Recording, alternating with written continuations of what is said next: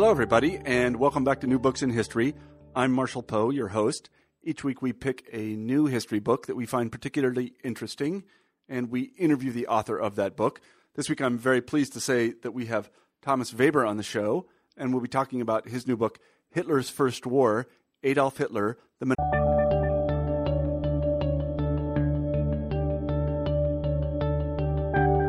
Hello, everybody, and welcome back to New Books in History.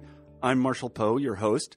Each week we pick a new history book that we find particularly interesting, and we interview the author of that book. This week I'm very pleased to say that we have Thomas Weber on the show, and we'll be talking about his new book, Hitler's First War Adolf Hitler, the Men of the List Regiment, and the First World War. This is a long interview. Tom and I had a lot to talk about, and he certainly has a lot of interesting things to say, so I will skip the long winded introduction to which you may have become accustomed and simply present the interview. Here it is. Hi, Tom. Hi, Marshall. How are you? I'm very well, and how are you? I'm very well, too. Thank you. Good. Uh, we have Thomas Weber on the show today, and we'll be talking about his new book, Hitler's First War Adolf Hitler, the Men of the List Regiment, and the First World War. This is a really terrific book. I very much encourage you to go out and buy it. One of the things that I said in the write up to this particular interview uh, was that it's pretty hard to say anything new about Hitler because he has been uh, widely researched. Let's put it that way. But Tom does a terrific job of actually uncovering some new stuff, and he has a very interesting technique for doing that. And uh, I hope we get a chance to discuss that during the interview. But Tom, why don't we begin by having you give us uh, a few words about yourself. Well, I grew up in Germany and um, also spent the first uh, three years of my like university life as an undergraduate at uh, Münster University, but um, then initially just planned to to spend a year at Oxford, but uh, then somehow liked it and just stayed on and did my graduate work there under Niall Ferguson, and uh, and and and after that spent two years at the University of Glasgow, and my first job, and uh, following that spent uh, four and a half years in America, and as a kind of life of an academic nomad, but at um, at, at, at really great institutions. I spent a year at the University of Chicago, uh, two years at the University of Pennsylvania, a year at the Institute of Advanced Study and uh, half a year at Harvard. And uh, those were really very inspiring years. And it was also during those years that, so like most of the work of the book has done, is very much really down to to to to those institutions that I could write the book. And um, then for the last two and a half years, I have been the University University of Aberdeen, where I teach um, where I teach uh, modern European and international history, and I'm also the uh, director of the new uh, Center for Global Security and Governance. Mm-hmm, mm-hmm. Your biography sounds a little bit like mine. I, um, I think I think I was at all of those institutions. Well, not all of them, but close to all of them during during during the early part of my career. Um, tell us how you came to write Hitler's First War. I really am very interested in this because, and you tell a story in the book. But as I said in the or just a moment ago, it, it really is hard to say anything very new about Hitler. A lot has been written about him. Indeed. And had you asked me a question, let's say, 10 years ago, Tom, are you ever going to write a book about Hitler? I said, well, no way. I mean, just, just, I would say it was just a book around about Hitler and, and everything has been said. But then a few years ago, as I was trying to, to, to, to think about a new subject, about a new, for, for, for a new book, as I had was just finishing my previous book, um, I was chatting to a number of people, including um, Adrian, Greg- Adrian, Gregory at um, Oxford, and he said, "Tom, why did have you ever thought about writing about Hitler's regiment? Because it seems to me that." Um, everything we think we know about Hitler in the First World War is really based on Mein Kampf and the claims of um, of Hitler, sorry, the claims Nazi propagandists and uh, Hitler's buddies made after the war.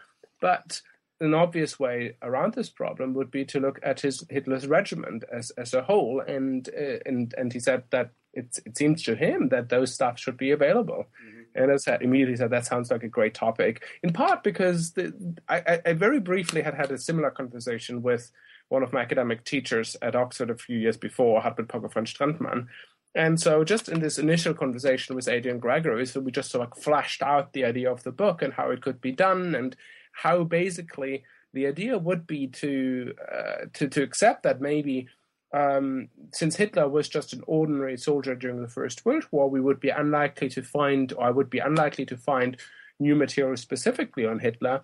But the way would be to uh, to to to to find out more about Hitler would be to look at his regiment as a whole, where he would be almost like the missing link in. Um, or the missing piece in uh, so like a jigsaw puzzle, but by looking at the bigger picture, we could uh, verify and falsify what Hitler had said um, about um, about his time in the First World War and what historians have have, have believed to the present day uh, or prior to the publication of my book. And that really was the starting point. But uh, I mean, the exciting thing then was um, that as as I then started writing the book, that after a while I realized that well, I mean, I accepted that generally that was still the right um, approach, but actually, um, I also, to my own surprise, found quite a lot of new material specifically on Hitler. Mm-hmm. Uh, mm-hmm. Well, we'll talk about that new material in just a moment. I want to um, touch on a couple of things. Uh, one is that um, I think as you were writing the book, another book on Hitler's wartime experience came out in 2005. Is that correct? I've always wondered what it uh, felt like to have that I, I, want to say happen, but um, is that true? Yeah, it was pretty devastating yeah. because basically the I'd initially I mean, this conversation that we just uh, talked about that happened sometime in 2004, and um, I mean, and and then I basically spent um, the summer of 2004 and the autumn of 2004 to figure out whether this is Bible and did some initial reading. And I was in Chicago at the time, and I talked to seemingly every historian who who who worked on the First World War Hitler and said, "Well, do, do you know of anyone who's working on this?" And everyone said, "Well, no. Um, it's a terrific topic. Go for it." And so I was all excited. I had already booked my, my first flight to Munich uh, to, to go there just before Christmas in 2004. And then I suddenly received an email from a friend of mine who she told at the University of Glasgow at the time, and uh, William Mulligan sent uh, sent me this email with a subject line, I think, "bad news," and I said, "Well." Um, you won't like this, but I just found um, I, I, just read the um, I just went through the catalog of Frank Cass, the publishing house, mm-hmm. and, as, and and there is there, there there there will be a book published next year about um, Hitler's regiment in the First World War. I, I, felt devastated as well at the end of the story, and but then I thought, well, maybe it's a bit odd that no one has really ever heard of this guy. And um, I'd already booked the. Fl- I mean, I was going to go to Germany for Christmas anyway, uh-huh. and already the flight to Munich. So I was like, well, I might as well go to to Munich anyway and see what what material there is. And um, so I, I, went to Munich, and the uh, first day in the Bavarian War Archive, where the files of Hitler's regiment are kept, um, I immediately asked the the archivist there is uh, about this guy, and he just looked at me and just like, and said, well, I've never heard of this guy. And uh, but he said he, he, would check, so he checked his records, and it turned out this guy had never been in the war. And said, well, if there's a new book out, or if there will be a new book out that's on Hitler's regiment of the First World War, and uh, but the guy has never been to the archive, um, which contains all the papers of the regiment, maybe the book won't be that significant, and uh, so maybe there is still uh, room to write the new book. And so I just went ahead, and when then the book came out a few months later, it really turned out that that was that wasn't really a challenge at all because as it turned out that um, it, it, it, that it really was a book written by someone who had not um, visited a single German language archive. Mm-hmm. And um, in that sense, uh, had uh, I mean, he had just written up uh, what various what the official regimental history had said and what various um, of Hitler's buddies had had claimed after the war. And in that sense, even though of course he tried honestly to to be critical, um, he still in uh, inadvertently fell into almost every trap set by Hitler and uh, Nazi propaganda. I mean, just just to give you one example, is is uh, I mean the there's been this claim that uh, this regiment was Hitler's university and that um, there were all these other men who rose uh, together with him to the uh, to to to the, to the apex of the Third Reich, including Rudolf Hess, Hitler's deputy, and um, it's actually not true at all. Rudolf Hess wasn't even in the regiment, but that was something that that author hadn't of that book hadn't really uh, realized um, at all, and um, so in that sense. I, I, I, I felt sorry for the guy, obviously, but I was relieved Mm-hmm. that there was uh, that there was still no serious book um, dealing with this question about Hitler and the First World War, and um, that that in a way the I mean the argument um, of this book that we've just talked about, namely that. Um, Hitler was really totally made by the First World War. That the fir- that the, his unit was his university. That it was really in the First World War in this unit that he turned into uh, into the dictator into which he uh, uh, that he became. That it was really there that he turned into um, a virulent anti-Semite and and so on. Uh, that basically all these arguments were unlikely to be true. Mm-hmm, mm-hmm. Well, at least you have somebody to talk to. I, I always I sort of envy people that have, um, I, you know, my work is very obscure, and so it's often the case that I don't have anyone to talk to. But so uh, you mentioned these traps, and this is really the, the the foil against your book, against which your book is set, and that is uh, we do have some information about Hitler's wartime experience, but as you've pointed out, it comes from Hitler's own reminiscences in uh, Mein Kampf and other places, in, in the Tischgespräche and these other places, uh, and also uh, in the memoir literature that was produced by uh, some of his colleagues and also by Nazi propaganda. Maybe you could talk about the image of Hitler's wartime service that emerges from that post-war literature. Sure, that the the image that emerged from the post-war literature basically really was uh, very much also what that book that we talked about a minute ago was arguing, namely that it was the experiences of the First World War that really made Hitler, that um, Hitler uh, returned from the war with the decision to turn uh, to, to, to become a politician, that um, Hitler was in a way the unknown German soldier. So, I mean, the argument sometimes among Nazi propagandists was that Germany didn't need a tomb for the unknown soldier because Hitler was a personification of the unknown soldier, and that Hitler was really just um, a typical product of German society, uh, German German soldiers, and the experience that that that gone through.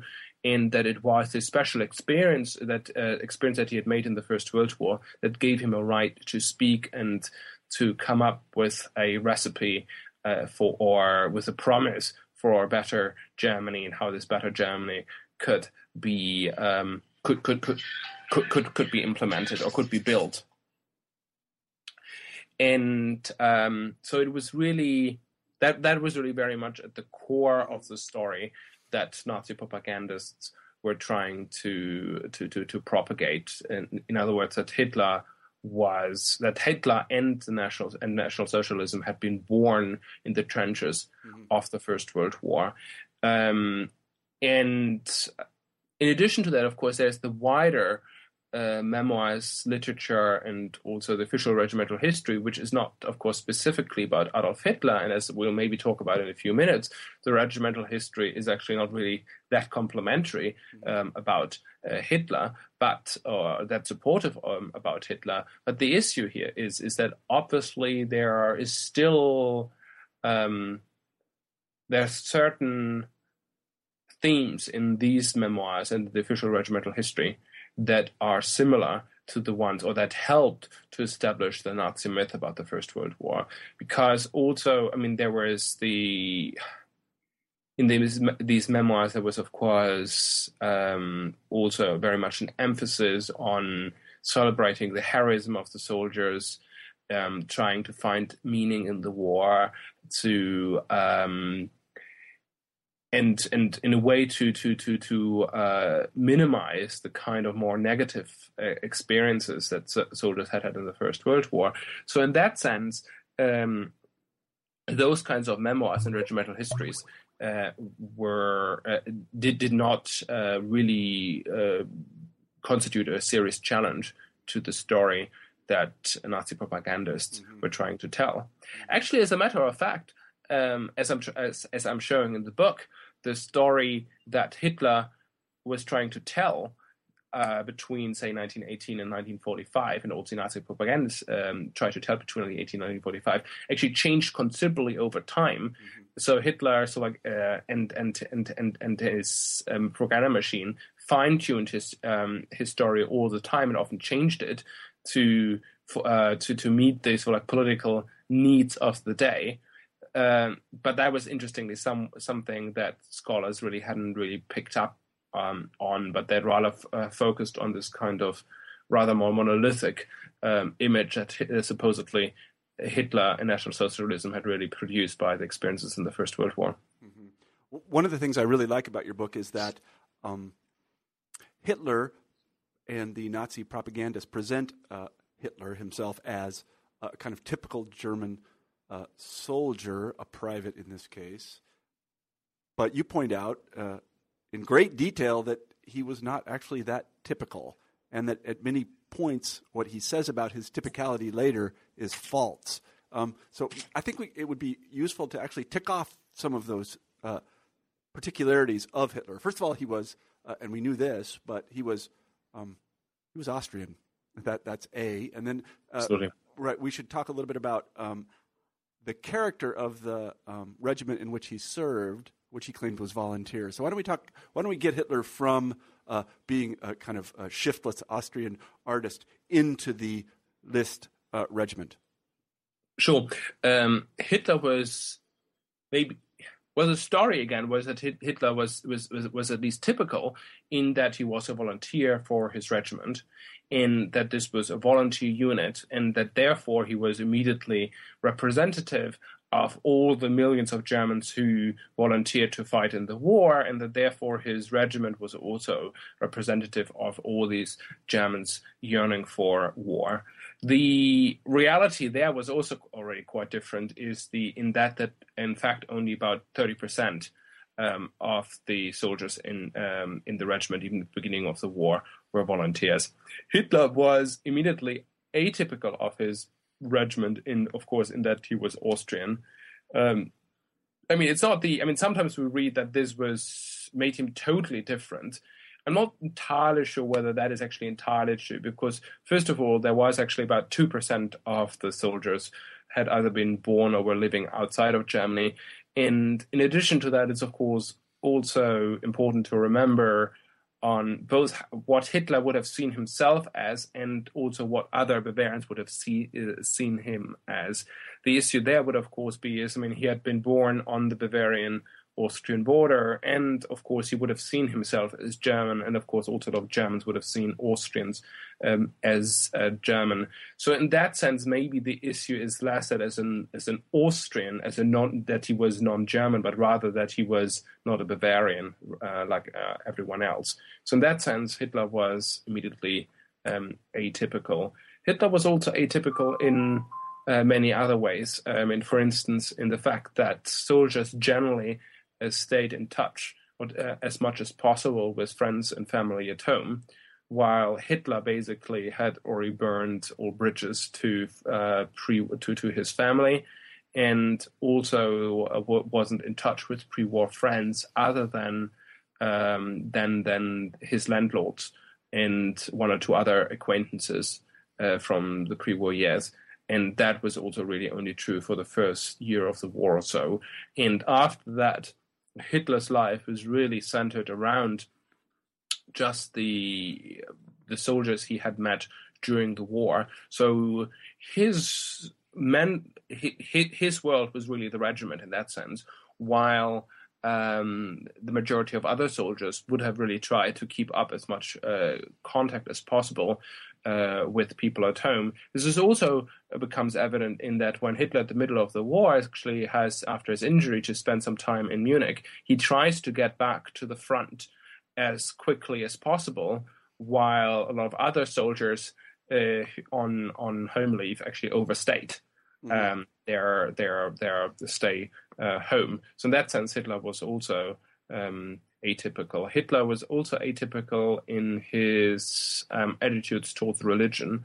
because uh, I mean, obviously, not everyone was deeply religious in in in, uh, in the regiment, but generally there was a huge religious revival in the regiment at the beginning of the war. Um, soldiers flocked to services and really started to see the war very much through the eyes of religion, while again Hitler was extremely critical um, of um, of religion. So these, these these are a number of the cases. Well, actually, and, and of course, another um, example would also be is that, for instance, when soldiers were not on duty during the war, they would, uh, I mean, their favorite pastimes would probably um, for a lot of them would, would, would basically to, to, to, to, to, to booze and whore their way mm-hmm. um, around. And uh, Hitler, as a teetotaler, didn't believe in drinking, and also, unlike a lot of his uh, comrades, he did not frequent uh, um, uh, um, um, prostitutes, but uh, on, for instance, to visit uh, visits to Lille, in just a few miles behind the front, he would um, he would walk the city, um, the the streets of the city, and sketch the buildings of the city, while his comrades would uh, spend time either in in bars or in brothels. Uh-huh, uh-huh. I want you to talk a little bit about um, to take us back to 1914, there's a famous photo. Everyone has seen this photo. I don't know about everyone, but at least everyone interested in World War II has seen this photo, and that is uh, I didn't know it was by Hoffmann, but it's uh, of a crowd at the Odeonsplatz in Munich in August when uh, war is declared, and Hitler is in it. But you have some interesting things to say about it. Absolutely, yeah. The picture of Hitler in this crowd is um, was was was was already really propagated widely during the years of the Third Reich, but um, has been published time and time again in history books ever since, and was used as an example to show that German and German society was just uh, war enthusiastic and militaristic and and and waiting for for war to break out almost and that uh, beyond that that Hitler was just a typical product of German society because he was just an ordinary man standing in the middle of this crowd cheering. Yeah. And uh, the the problem with this image is is that, um, w- for instance, we only see the part of the square on which the camera is zoomed in, but we don't see the rest of the square. So don't, we don't really know by just looking at the image what's happening there. But actually, a film clip of the same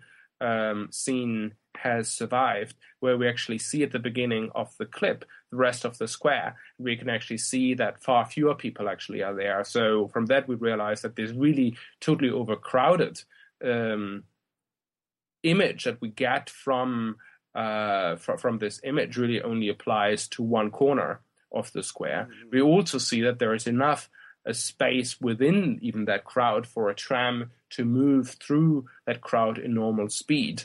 Um, and um, in addition to that, uh, people actually look quite worried at the beginning of that clip. And only once they realize that they were being filmed did they suddenly then start to throw up their hats and to, to cheer. So that was very much then, then put on.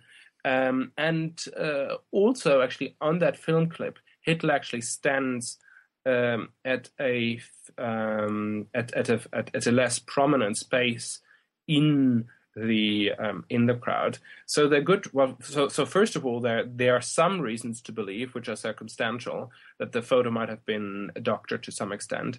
Uh, that Hitler might have actually been moved in, in the picture. And it's also interesting that um, the image was really only started to, to, to, to be published quite widely. Um, I think in I, th- I, think only in the early 1930s, and um, so in that sense, it was very much uh, a propaganda image that again possibly was even doctored, but certainly was being staged in a way that um, it only told half the story and uh, didn't tell, for instance, that again that, that that by no means the entire square was full and that people were not really um, uh, ecstatic all the time, but only once they were being photographed and, and so on. Mm-hmm. that, that's very interesting. I thought that part of the book was terrific because, as I say, I've seen that image many times. It is uh, one of the most reproduced images from the Second World War. But anyway, I wanted to say a few words about the List Regiment itself. Um, what kind of regiment was it when it was when was it formed? Um, where did it stand in the hierarchy of units? What was its uh, task in the German army? Sure, it was one of the new regiments that, that was set up at the beginning of the First World War, and it was a reserve infantry regiment, and um, it was basically one of those regiments that were quickly um, scrambled together at the beginning of the war in order to have um, more units uh, available to, to, to, to fight the First World War. And it was really formed out, indeed, in small part out of volunteers, who had, um, but to a large extent out of reservists, particularly old reservists, and to also a category of people who are called um, Ersatzreservisten or Ersatzreservists. And the idea here is, is that, of course, in Germany, um, men, gen, um, adult men were subject to uh, mandatory military training, uh, but or military service. But uh, the peacetime army didn't really lack the financial resources and uh, to to to to to, to um, call up more than I think about 50% of the adult male population. So what happened with a lot of the other ones were they were either not called up at all, or they might have been called up and quickly been assessed. And basically, the kind of men who were deemed kind of um, as unfit to serve in the uh, peacetime German army, but still seen as just about still fit enough to be quickly trained in a situation of conflict were these Ersatz reservists. Mm-hmm. And it was really to, to, to a large extent those Ersatz reservists who made up the bulk of the men of the regiment at the beginning of the war. And uh, so, in that sense, um, the regiment consisted rather than of these cheery, gung ho, um, hyper nationalist volunteers um, of primarily of, of, of men who had been deemed barely fit enough to serve in the German peacetime army. And in that sense, the the unit was always um, at the lower end of the pecking order, not quite at the bottom of the German pecking order, but it was at the lower end of the pecking order. Mm-hmm. So they uh, form up. How are they trained? You make the point that they weren't um, very well trained, actually, uh, and in a peculiar way. No, not they were very hastily trained because while the, the, the regiment was set up in August and they were sent into battle in late October. So they basically had, um, basically, I guess, suppose two and a half months um, to be trained. But of course, the initial period, um, also the initial period was just um, spent in Munich, where they were just training um, on schoolyards because there wasn't even enough uh, space in military barracks, and so they'd been put into into high schools, and they were doing training in schoolyards, and and there wasn't enough equipment, and so they were actually often had to train without guns. They there were weren't enough helmets, so they actually received like these woolen hats that uh, where some cloth had been put on top of them, so they were supposed to look like um, German, uh, uh regular German headgear, and uh, which which proved to be quite fatal because in the first battle they looked to some other German troops in this like chaos and fog and and uh, chaos of war, and it was a foggy day like um, English headwear, and so there was a lot of um, friendly fire being being shot on them. But sorry, I'm getting ahead of myself in the story. So what happened was that they were very hastily trained in Munich, and then uh, sent for a few days to a training ground outside of Munich, um, where they're supposed to, to to to to drill further and to exercise. Um, but after these four uh, few weeks, they were by no means fully trained, and um, they um, the right kind of guns that they were going to use at the front only arrived once they were at the front, so they had not never really shot with them prior to get to the front.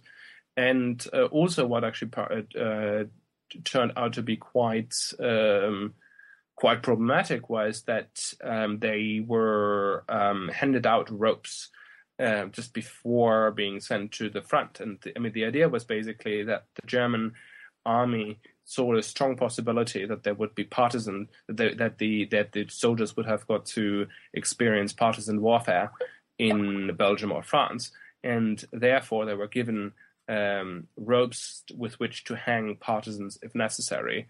And that created really an expectation that they would um, that they would um, experience or encounter the partisans. And uh, since and and and uh, what was so problematic here was so w- w- once they get to the front or once they get close to the front, we basically have got these uh, this this bunch of half trained men who are very nervous who think that um, they who, who, expect that um, that they're about to experience partisans, who then basically start to see a possible partisan um, uh, in in almost any any person whom they encounter, also think that when they're actually fired upon by their own troops, so not by friendly fire, they immediately assume that this must be fire from partisans. Mm-hmm. Therefore, then um, are eager to find those partisans and to, to, to, to hang them. Mm-hmm, mm-hmm.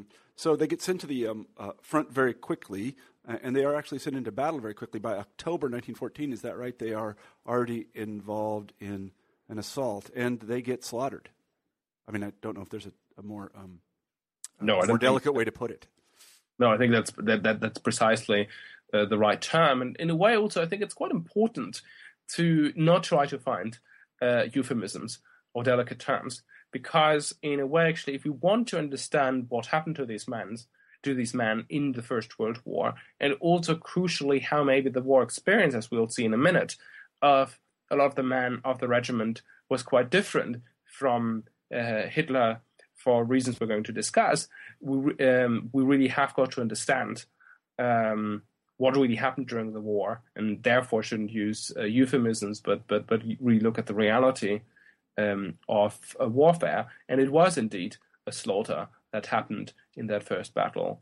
The some of these soldiers indeed actually ent- went into the battle with a kind of then excitement, and uh, but that excitement did not last uh, very long. It actually only lasted for a few minutes or a few hours, and by the end of the day, um, soldiers were already refusing to go forward. A lot of them had already deserted or soldiers had even on the way to the to to to to, to the battlefield had already just quickly stepped aside and let themselves uh, fall into ditches on the on on on the wayside. Uh, because the problem really was these soldiers really had not been trained. And uh, sufficiently they didn't really know how to to to to to, to fight um, professional soldiers. And professional soldiers they did face. They faced professional soldiers uh, from the British Expeditionary Force. And as a result of the fact that they were actually facing these professional soldiers, and the fact that as uh, because of fog and because of the hat, their headwear that looked like a British headwear, there were also high casualties inflicted through friend, friendly fire. So as a result of that, um, a very high percentage of the soldiers, I can't remember at the moment of my head the exact figures, became casualties in the first uh, battle of the war. It was, it was, something like a quarter, wasn't it? I mean, literally in the first day. Uh, yes, it was, some, them, yeah. it, it, was. It was about um, a quarter. That that that is correct. Absolutely, it, it was about it was about a quarter became casualties just in the first day, and the figures would have been even higher had it not been for the fact that the British were experiencing shortage shortage of, for instance, munition and machine guns and so on uh, of their own during that time because uh, during that uh, during that battle. Because I mean those British forces again professional soldiers who had been fighting in colonial wars before they had um, t- far too few machine guns and they had uh, also just before the battle received ammunition that didn't fit the right the kind of rifles that they had. Mm-hmm. So the fact that only, if you will, a quarter of the men of Hitler's regiment became casualty of the battle was down to the fact that the British just didn't have mm-hmm. more machine guns and more weapons available. Mm-hmm. mm-hmm. Um, your book does a good job of uh, pointing out that much of what we uh, think Hitler learned during the war he did not learn, but you also point out that he did learn some things that he took uh, to the Second World War, and I want to mention those as we go through his experience in the war. Um, one of them has to do with military discipline, and I was surprised to learn this. Uh, you mentioned that even in the first days of the war, soldiers were refusing orders. Uh, this is not the image that most of us have of, uh, well, if we were British, we'd say Prussian military discipline. Um, uh, maybe you could talk a little bit about that and uh, what Hitler thought about it. Sure, of course. Really, from the very beginning of the war, there was really a problem, with, as you just said, with soldiers not following orders, with indiscipline, um, the particularly in discipline as soon as things got, got got problematic. I mean, there was no problem with discipline as long as um, soldiers were not either in battle or were the weather was all right and, and things like that. But um, as soon as soldiers were in battle um, or in combat, and as soon as the weather conditions got really atrocious and so on, immediately um, leave without absence, uh, case of leave without absence, insubordination, and so on, uh, spiked. Um, the from some of the evidence that I found, I realized that, for instance, the officers and the NCOs of the regiment thought of the men a lot of the men of the red regiment as uh, shirkers and good for nothings and so on. So the officers of the regiment held the men of the regiment and their discipline in pretty low um, esteem. And I think there's a good case to be made that um, Hitler saw the response to this to, to, to this behavior as highly problematic because the response of the Bavarian to German authorities basically was to say, yes, this is a problem, but we're not going to solve the problem with being overly harsh. But what we really should do is we should provide um, really more carrots and sticks. Uh-huh. We should really try to create incentives um, rather than um, a regime of punishments to entice soldiers to fight. Also, as long as soldiers would just uh, temporarily leave but then return, they would that would generally be for, forgiven. Often not really been taken to court at all, or if it was taken to court, it was just uh, soldiers received very lenient um, lenient um, punishments. Even there were cases where soldiers disappeared several times and still received only relatively lenient uh, punishments. And it's also interesting there to compare, of course, the system of general to justice with that of the other powers during the First World War. And there, the maybe surprising um, thing to say is is that uh, general to justice was um, far less harsh mm-hmm. than certainly the system of military uh, justice of the French and the British, and particularly of the Italians. I mean, the Italians ex- um, executed an enormous number of uh, soldiers for, um, for for for for for for um, desertion and so on. Even uh, but even the British and the French mm-hmm. executed far more than the Germans uh, did. So the in a way, what German officers, I mean, I want to give too much of a cliche presentation or talk here, but uh, is, was basically to say that it was, again, more through incentives and trying to be benevolent and to be almost like father figures. Mm-hmm. Um, it would be more likely for to to, to entice students to, uh, sorry, to uh, soldiers to to continue to fight. Mm-hmm. Um, and Hitler, of course, by the time the Second World War had come, saw this responds as extremely problematic. He saw, he thought, at least in hindsight, that um, this kind of behavior um, explained the breakdown of morale and the breakdown of um, willingness to fight towards the end of the war, in second half of the First World War, and also the the fact that uh, supposedly a, um, strikes could happen and that supposedly um, a step in the back of the German forces could happen, very much as a result of these kinds of policies, and thought that it would have been much better for Germany if the policies would have been far more draconian. Mm-hmm.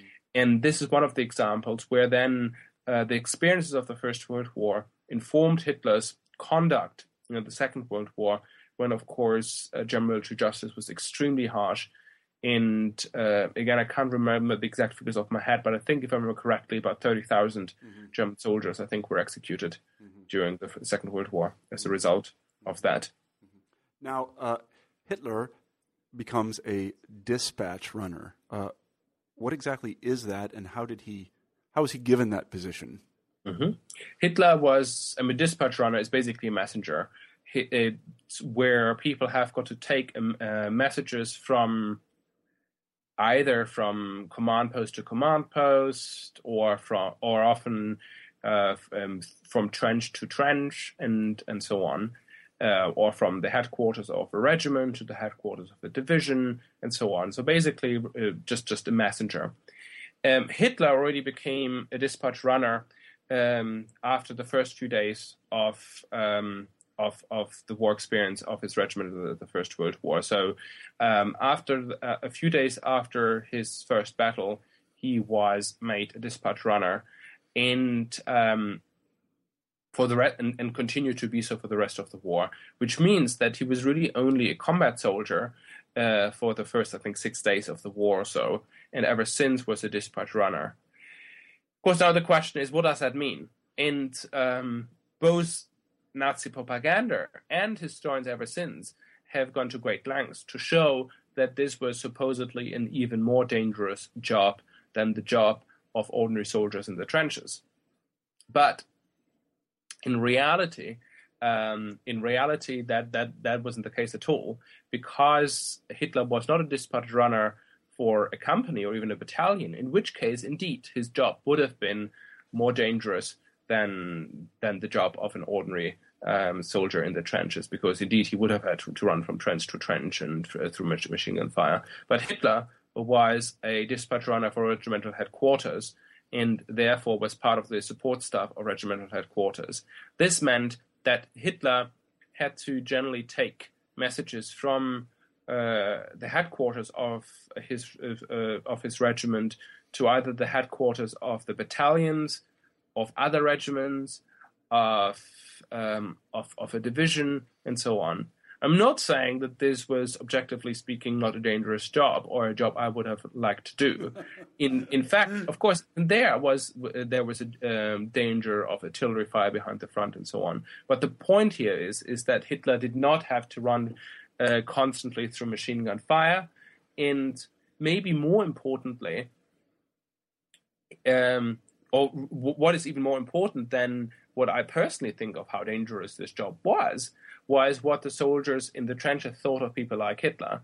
And they thought that because he could sleep at night in a bed in um, and and had other amenities during his service, and because he generally had to operate a few a few miles behind the front, that his job was uh, was not as dangerous, and um, that therefore um, it, w- it was really um, that they were really that people like Hitler were really what they called Etappenschweine, or which one might might translate as as literally as rear area pigs, and um, but but if we just look for one second at how objectively um, dangerous his post was, I think the very least we can indeed say is is that it that his job was, even though it was still dangerous, it was far less dangerous than this uh, than the life of um, dispatch runners in the first line of fire, and we can see this, uh, for instance, by looking at one of these famous photographs that were taken of Hitler among his fellow dispatch runners in 1915 and uh, there are eight people in the photograph. So uh, Hitler and seven other uh, dispatch runners from regimental headquarters. And by the end of the war, um, seven out of these eight are still alive. Mm. And the only um, dispatch runner of these eight dispatch runners who died during the war did actually not die in his position as dispatch runner um, for the list regiment, but he was actually transferred to a unit in Romania, and we don't even know whether he was still a dispatch runner or whether he was a different position. Mm-hmm. So, in other words, none of the eight uh, dispatch runners for regimental headquarters that is in who are depicted in this photograph from 1915 died during the First World War in uh, in their post as dispatch runners for the list regiment, for Hitler's regiment, which I think is pretty good mm-hmm. evidence for the fact that uh, that Hitler's position was comparatively less dangerous than that of soldiers in the front line. Mm-hmm. Now, there are a couple of things that um, I think many people will know about Hitler's war record that uh, need to be explained, I think, and you do a good job of it. Uh, the first is, and this is less well known, is that he was never promoted. And uh, in light of the second, that is, that he was decorated twice. Why was he never promoted? Mm-hmm. Well, I mean, I should say he was, of course, promoted uh, at the very beginning of the war. Yeah. When he became uh, dispatch, uh, dispatch runner, he was also promoted to uh, to the rank of Gefreiter, which sometimes is translated in Hitler biographies trans- um, published in English as corporal or lance corporal, which in a way is even uh, wrong translation. It really should just be translated as private or private first class because it really was still um, within um, the ranks of a private, where he still didn't have any uh, command over any other soldier. He certainly was not even an NCO. Um, the reason why he was never promoted has been hotly debated, but um, I think that the evidence that uh, other people and uh, have found, in addition to the new stuff that I found, is uh, draw a pretty conclusive picture um, of a man who neither wanted to be promoted nor was seen as really promotable. The there is some suggestion that maybe there might have been at some point attempts to make him an NCO, but generally the uh, his officers did not see, surprising though this might sound, did not see any leadership qualities in Adolf Hitler during the First World War. Mm-hmm. So this is to say also why this is so, so important is is that this really shows that it was not just that maybe Hitler's political attitudes or mentality had not fully developed, but also that his Hitler's personality traits were totally different. So the the guy who later became a dictator, a leader, a Führer, an inspiration, a charismatic leader, was basically seen as lacking any kind of leadership qualities and who was therefore seen as unpromotable um, in in his uh, unit. The other, the flip side of the argument is is whether Hitler wanted to be promoted, and I think the reason why Hitler was extremely hesitant to be promoted is because um, Hitler would have been worried to um, Hitler would have been worried that he might have have to leave his immediate um, surroundings. Sometimes it had been said that Hitler didn't want to be that that would have meant that he had to go to the trenches or even to a different regiment and so on. I think that that that is probably not true because there are other cases where um, people were promoted and still in the same regiment. But I think Hitler was worried that promotion would have meant that he would have had to leave his um, his familiar surroundings and uh, I mean, as I said earlier, Hitler did not stay in touch with any of his family or pre-war friends or acquaintances. So the support staff of regimental headquarters was very much his family. So even if he had been in a very different position within the regiment or even within regimental headquarters, he, in a way, would have, I think, been worried to to, to have been uh, pulled out of his family. And I think that is also another contributing factor. Mm-hmm um, in addition to his lack of leadership uh, qualities, why he was never promoted beyond the rank of Gefreiter. Mm-hmm. Yeah, sometimes we say. Leaders, oh, and you asked me. Sorry, I was going to. Yeah, the, the um, sorry. I was going to say that we say sometimes that uh, leaders are sometimes born and sometimes made, and uh, clearly uh, Hitler wasn't a born leader, and he wasn't made during World War One, but sometime after. Exactly. Yeah. Absolutely, that's of supposedly the argument that he was not made uh, by the experience of the First World yeah. War, but is very much a product of what happened afterwards. But you also asked me about his decorations. Yeah, the two decorations. Um, I wanted you to uh, discuss a little bit about how he uh, came to get those and what they were. Sure. The two decorations that are the most two important, the, the important dec- uh, two most important decorations that you received were the Iron Cross Second Class and the Iron Cross First Class they were, I mean, pick the Iron Cross First Class was basically the highest military order available for man at his rank. And the this has often really been seen also as a smoking gun to really show that Hitler really had displayed extraordinary bravery and uh, and and his his job had really been extremely dangerous and he had been an exemplar a soldier exemplary soldier and and and so on. The and what I'll try to show in the book is is that that is not really what the award of those um, Crosses show. It is true that the Iron Cross First Class is indeed an honor that was very rare, that was indeed extremely rare for soldiers um, who had never, for, for unpromoted soldiers, for ordinary soldiers. However, the well, actually, I should should add the majority of these uh, um, Iron Cross uh, Iron Crosses first class went to officers or NCOs, um, but for the very few cases where ordinary soldiers had received um, Iron Crosses first class, they tended to go to uh, to, to to to to members of the support staff of either divisions or regiments or brigades. So, in other words, to soldiers who had personal interaction with the officers, mm-hmm. with the right to promote it, with, with, with the right to propose people for these honors. And that also caused an, you know, uh, a lot of bitterness from uh, the soldiers in the trenches towards people like Hitler because they felt that they basically had the really important, the really dangerous job, and that they often really had to risk their lives, and that they weren't really awarded. While people serving with with um, with regimental headquarters like Hitler had a far higher chance of receiving um, of receiving um, uh, Iron Crosses first class. Mm-hmm. What was the? Were there specific actions in which um, Hitler was involved for which he was given these awards? Very difficult to tell. Um, the official story that Nazi propaganda liked to tell was the story that Hitler had taken, well, either sometimes the story 12 or sometimes 15 uh, French or sometimes British soldiers prison uh, single-handedly a prisoner.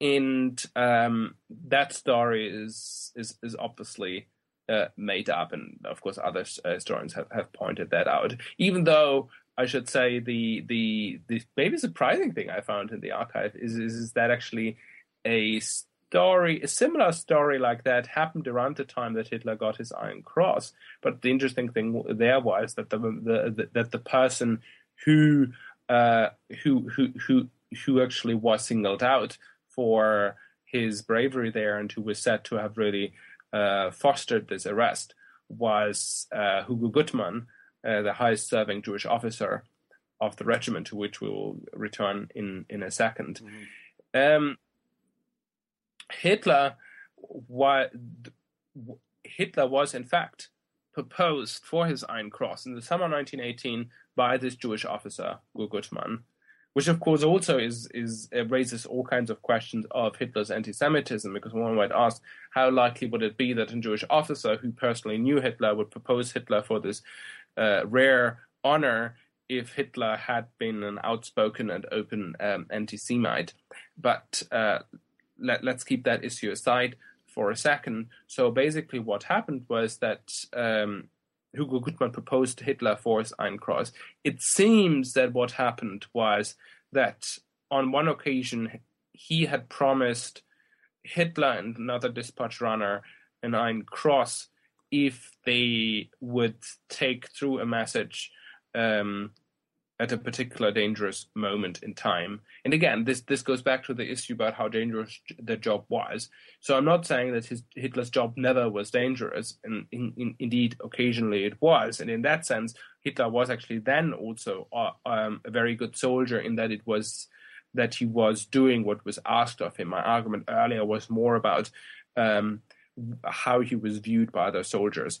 Anyway, so it seems that that was the story where, or this was the incident where uh, Hugo Gutmann seems to have promised them that uh, if they get through, that they would get an Iron Cross. The reason why it's difficult to verify or falsify the story is is that the official citation um, does not mention um, that that particular mm-hmm. occurrence, as well as any particular s- story at all, which actually in itself is is unusual because normally these citations included mm-hmm. the action for which a specific action for which these um, mm-hmm. ordinary soldiers would be awarded an Iron Cross First Class. Mm-hmm. But Hitler's citation was very general, and I mean I can't remember the exact phrase, uh, the exact wording off my head, but it was basically something like for extraordinary bravery over time and and and, and so on and, and and so on. So it was basically um, a very vague citation. And um, the story here indeed might have been um, that it, it seems to have been that the officers, that both Gutmann, the officers felt that um, they, if they had promised that Iron Cross for this action, they had to li- deliver on it, that it would, would be serious problem if they promised Iron Crosses and then wouldn't deliver them. But at the same time, it apparently was quite clear to the commander of the regiment that Hitler's action would have not would normally not be seen as worthy of an Iron Cross first class. Mm-hmm. And it was probably in this context that um, it's probably that's probably why they used this sort of very vague language to justify the um, Iron Cross, which also goes, of course, back to the uh, to, to, to my claim earlier that uh, knowing the soldiers with the right to propose um, an Iron Cross really did uh, greatly increase the chance of getting the Iron Cross. Mm-hmm. Now, we touched on the uh, issue of Hitler's anti Semitism. Um, is there any evidence that he was particularly anti Semitic during the war? Well, at least uh, going by what I argue in the book, no, uh, the answer is a clear no.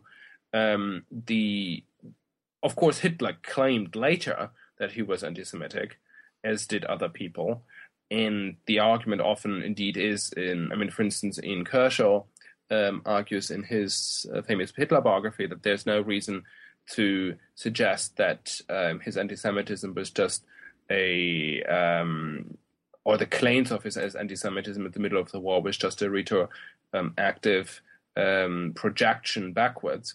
And, uh, and and and Kershaw really argues that um, Hitler was already a fully blown and virulent anti-Semite during the war. Um, my argument is, is that there's simply no evidence mm-hmm. to support this view. There is simply no evidence of anti-Semitic statements that he made outside of the uh, of, of, of a couple of memoirs of some of Hitler's buddies, and um, and and of course Mein Kampf itself.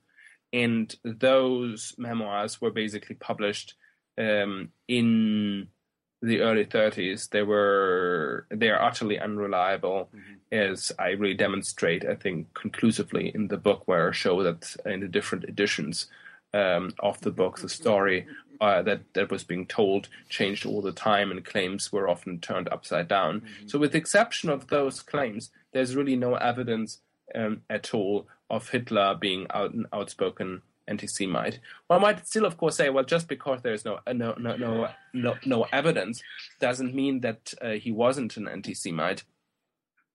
But the issue here is that um, there are various reasons to believe that it's extremely unlikely that Hitler was uh, already um, a fully blown anti-Semite. Mm-hmm. Uh, one of which is indeed that um, Hitler was um, sorry that Hitler at the beginning that Hitler at the end of the first uh, First World War was proposed by uh, by this Jewish officer. Yeah. Again, who knew Hitler personal, uh, personally? And in that sense, it would be unlikely if Hitler had been an un- outspoken anti-Semite that he would have uh, proposed uh, this person for his um, for, for, for, this honor. Mm-hmm. In addition to that, um, the basically the evidence that, for instance, Ian Kershaw uh, presents in his book uh, pretty quickly collapses if we really look at his evidence. I mean, the evidence is again in, in part based on the claims of Mein Kampf and these memoirs that I just mentioned, and he also meant Kershaw also mentions uh, the anti-Semitism that Hitler supposedly was exposed to um, on his visit home after his injury on the Somme, so in the winter of 1916-1917, and he's talking about the very strong racial anti-Semitism that was at play in Munich at the time. Of course, I'm not saying that there was no racial anti-Semitism in Munich at all during this time, but um, there is, first of all, no evidence that Hitler specifically was exposed to it, and uh, more generally, um, there are also reasons to believe that maybe that um, emergence of racial anti-Semitism in the middle of the war was not quite as widespread as is often claimed. Also, the, I mean, if we, for instance, check the footnote in um, in the paragraph in Hitler in, in Kershaw's um, Hitler biography about this visit to Munich, we'll see that the evidence that Hitler was supposedly based, uh, exposed to an uh, to, to to a great emergence of anti-Semitism was um, is, is, is, is basically a reference to a book about popular attitudes in Munich during the war or in Bavaria during the war. And when I looked up the specific page, the specific uh, page reference, I realized that the that page did not uh, did not make any claims about how widespread racial anti-Semitism was, or even any claims about 1916 or 1917 at all. It it only quotes from a Munich newspaper from an extremely anti-Semitic article that appeared in a Munich newspaper in 1918. But there's even, as I said, there is even no claim that this was a representative um, view expressed during during during the war. And in addition to that, if we actually look at um, attitudes in the regiment towards Jews beyond Hitler, um, we can draw a pretty conclusive picture of a relative absence of anti-Semitism in his regiment. Again, the point is not that they that everyone loved Jews. That would, of course, be wrong. Um, of course, a kind of more traditional uh, low levels of anti-Semitism that were was prevalent all over the Western world during this time uh, would have, of course, also been prevalent um, in uh, Hitler's regiment. Mm-hmm. But there, if we, I try to uh, trace the lives of the 59 Jewish soldiers in Hitler's regiment. And the evidence, uh, going by that evidence, Jews were rather well integrated into the regiment. And um, for instance, a war diary of a Jewish soldier from 1917 and 1918 doesn't really make any mentioning of instances of anti Semitism. You might still argue, well, maybe anti Semitism was just so widespread that uh, that soldier would have not found it um, something special to point out. Well, maybe so, but the argument, uh, but the argument, of course, generally is not that just that anti-Semitism was generally prevalent, but that there was a huge upsurge of anti-Semitism in the second half of uh, the First World War. In other words, that there was a huge qualitative change in the character of anti-Semitism um, in German society during the First World War. And if that had been really the case, that this was absolutely widespread, we would expect uh, to see traces of that in these kind of diaries. And it's not just this particular diary, because, for instance, recently a collection of, I think, about 800 letters written by um, soldiers who had been who had, who, had who had grown up in a Jewish foster home in Berlin, letters written from the front to their former director don't really mention anti-Semitism. Out of these close to 800 letters, only one does, and that one is based on uh, hearsay. So this is all to say, again, not that no anti-Semitism happened, but rather that anti-Semitism was not um, a major um, element or was not very central to the experience of Jewish soldiers in Hitler's regiment. And so, in combination of well Jewish of how soldiers were integrated, and also this Jewish officer, for instance, um, what, uh, was promoted time and time again, and also received very high. Um, it was was was was seen as extremely um, in very positive terms, and his his commanding officers pointed out how this uh, Jewish officer was a great leader and how conscientious he was and how brave he was and so on. This also, by the way, belies claims made by Hitler later on that this Jewish officer supposedly was universally hated mm-hmm. in the regiment, which often then was seen as, as pieces of as piece of evidence for an upsurge of anti-Semitism in the regiment, and also seen as evidence that this regiment was universally anti-Semitic. Therefore, Hitler was um, was typical of it, and therefore Hitler was also um, very much influenced by this anti-Semitism. And my argument basically is is there's simply no evidence of widespread anti-Semitism in the regiment. Mm-hmm. We've taken up a lot of your time, but I really want to ask one one. Um, uh, it's a penultimate question. It's not the ultimate question. Uh, if Hitler was not made by World War One, what did he take away from it? What lessons did he think he learned, and how did those inform his uh, prosecution of the Second World War? It's a great question, but it's also a difficult one to answer because we have got to really ask ourselves what lessons did he take away when? Because the answer would be if we just ask what lessons did he take away, um, the answer would probably be not too many. Um, that he probably did not take away too many lessons in the sense that Hitler returned from the war disoriented um, and unsure about his future, with still fluctuating political ideas, um, and very much an unready man. Um, however, if we ask the question of what what did he make of his war experience retroactively, what kind of lessons did mm-hmm. Hitler draw from his war experiences later on, mm-hmm. the twenties and thirties and the early forties? The answer is a very different one. The he already in the early years of the third uh, sorry of, of, of the Nazi party he already took away from his war experience and also from the List regiment um, an idea even how to how a uh, successful organization works.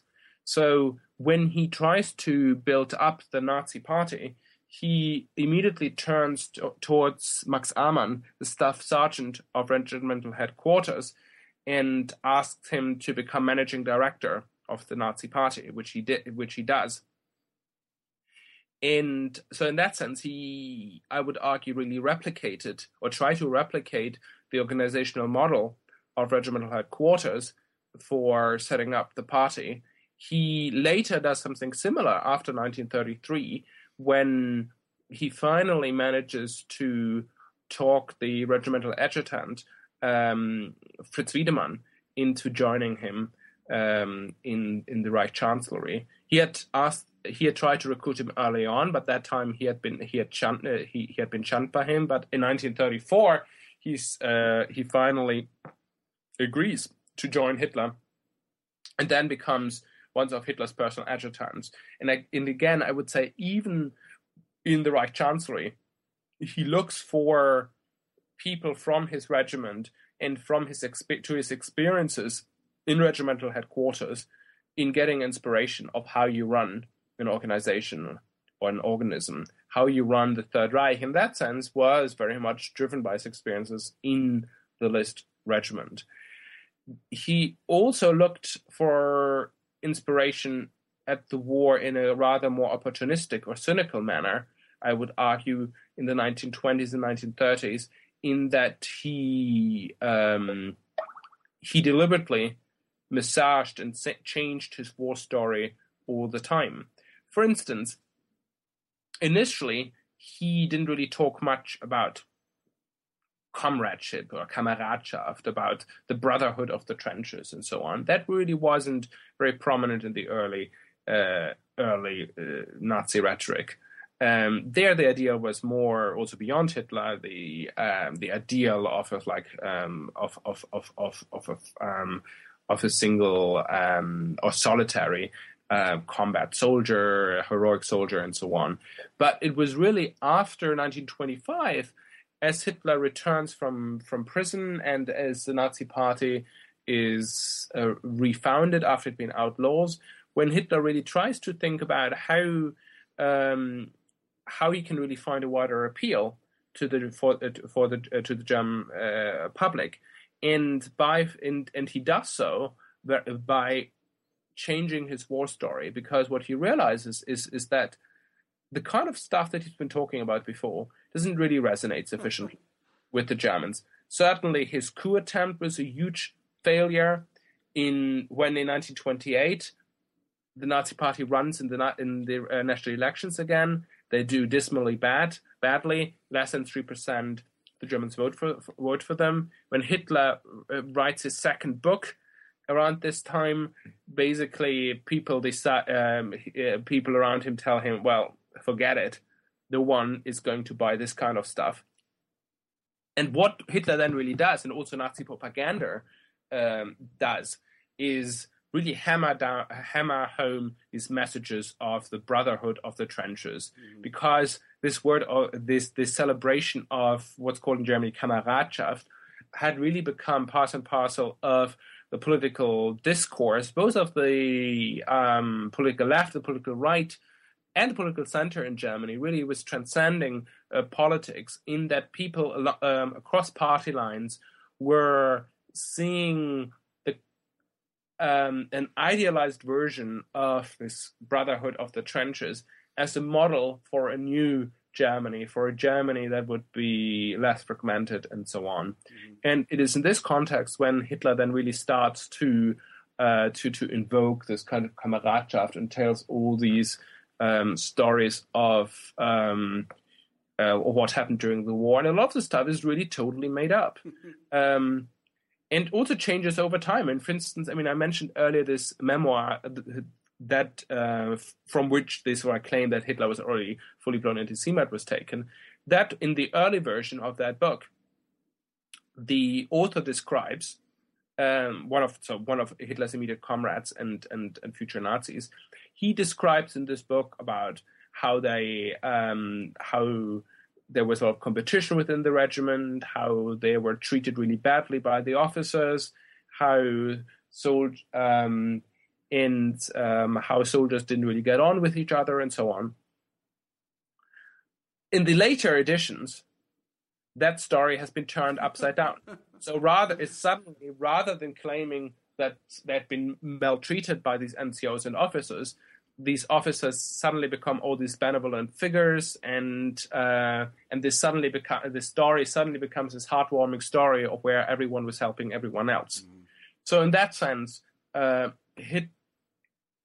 In that sense, certainly true that Hitler and Nazi propagandists um, cynically and opportunistically drew lessons from the uh, First World War just in order to meet the the the needs of the day. Mm-hmm. Where arguably the first, sorry, and I should also say the same thing, of course, happens in the peacetime years of the Third Reich. I mean, for instance, as um, Hitler builds up the military machine of Nazi Germany, he uses his um, his war experience as a smokescreen for that. So he basically keeps on saying, "Yes, of course we are we're we're arming ourselves, but we're just arming ourselves in order to keep the peace. You should really believe me because I have seen what how horrible war is.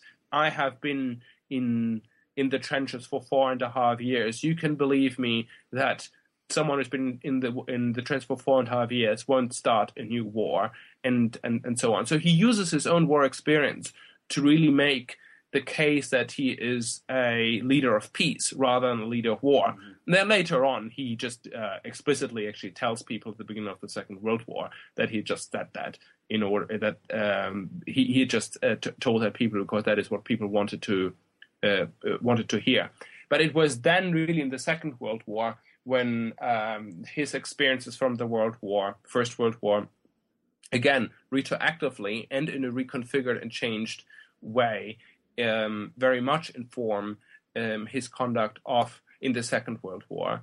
Um, we've already mentioned earlier uh, military justice and the very harsh policies of military justice in the Second World War, but uh, things uh, went even further than that. I mean, for instance, particularly once the war effort of Nazi Germany doesn't really go that well, and when Hitler starts stops to really listen to his um, officers and often overrules them with like fantastical, nonsensical um, um, solutions or policies uh, or decisions, he then would often say things such as, well, you in the First World War, you general whatever were you were just staff officer be, behind the front. So in that sense, he would basically use the same kind of accusation mm-hmm. um, against these officers that the ordinary soldiers in the trenches had made against him, mm-hmm. um, to discredit them and say, well, I know what war was like, and since we did in since we did this and that in the in the spring of 1918 um, in in Flanders, we should now also conduct the war in Russia in this in this and that way. Mm-hmm. And so there are a lot of examples um, where military decisions during the um, military decisions during the First World War inform his uh, decisions in the Second World War, and it's also in the Second World War when he increasingly often starts to invoke his experiences in the First World War. And it's, of course, even his final political testament, dictated um, briefly before he committed suicide, of course, starts with his um, experiences in the First World War. I think it starts as something like, um, ever since I served Germany um, as, as an honorary soldier for four and a half years. Mm-hmm, mm-hmm. Well, uh, thank you very much for that. And Tom, thanks very much for being on the show. We really appreciate it. We've been talking to uh, Tom Weber today about his terrific new book, uh, Hitler's First War, Adolf Hitler, the Men of the List Regiment, and the First World War. Um, Tom, we usually close the show uh, with the following question, which I'd like you to answer very briefly if you could. Uh, what are you working on now? Well, I'm still trying. Uh, I'm, I'm still working out on what I will be working on next. so in a way, I'm at the stage where I, uh, well, I, where I was five or six years ago when I talked to Adrian Gregory and he suggested to write about Hitler and the First World War. There are a number of uh, possibilities that I'm exploring at the moment. Um, there is a strong case to be made, and, and, a lot of people have been trying to nudge me into this direction to really write a book about Hitler in 1919. Because in a way, if we this is in a way the obvious question now to ask about Hitler is what really happened between the spring and the autumn of 1919 because, well, if the results of my book are correct, and, and I think they are, then of course the in a way it becomes more difficult to make sense of Hitler because we really have got to explain how in a very short period of time Hitler changes from a man who's politically disoriented uh, to someone who has very clear and very radical um, fascist ideas, and also uh, was someone whose personality traits changed radically from being someone who was seen as unpromotable because of a lack of uh, leadership qualities to a charismatic leader who found his uh, his voice. I was initially um, hesitant to to to seriously consider this uh, because I, I, guess I felt a little bit Hitlered out, if I may say so, um, after writing this book. But I can increasingly see um, the temptation of um, of tackling this question, but I'm not entirely sure yet whether this is the right time for me to do so. Um, I'm also sort of thinking of a couple of other ideas. One includes to write a history of um, of modern Europe through the eyes of religion, to basically look at the at the social and political impact of religion in the 20th century, also particularly at a time where Europe become where Europe, uh, where religion becomes at least superficially uh, less important mm-hmm. in in Europe, to actually ask the question what still at that time the political and social impact of religion were, and how we can understand the 20, Euro's 20th century through that. Again, not entirely sure what this is, and and another question I've really been battling with for a number of years, and that I, of course also discuss very much in my chapters in the Third Reich, in Hitler's First War is on how authoritarian regimes in general work and how we can actually measure pop- public support of authoritarian regimes. And um, so, like, in, in, that sense, I, f- I feel very tempted to to try to do a research project that will try to see how we can really uh, maybe find a better way of uh, measuring public support of the of, of regimes like the Third Reich to question whether the Third Reich really had the kind of public support that uh, is often claimed, and if if it is true that maybe the levels of public support were different from what is sometimes assumed, to figure out how then um, authoritarian regimes like that can sustain themselves. Mm-hmm. But uh, ask me again in a few weeks' time. Yeah, I think you need to go talk to Adrian again. well, Tom, thanks very much for being on the show. I really enjoyed talking to you today. Thank you so much. Okay, take care. Bye bye. Bye bye. You've been listening to an interview with Thomas Weber about his new book, Hitler's First War Adolf Hitler, the Men of the List Regiment, and the First World War. I'm Marshall Poe, the host of New Books in History. I hope you have a great week.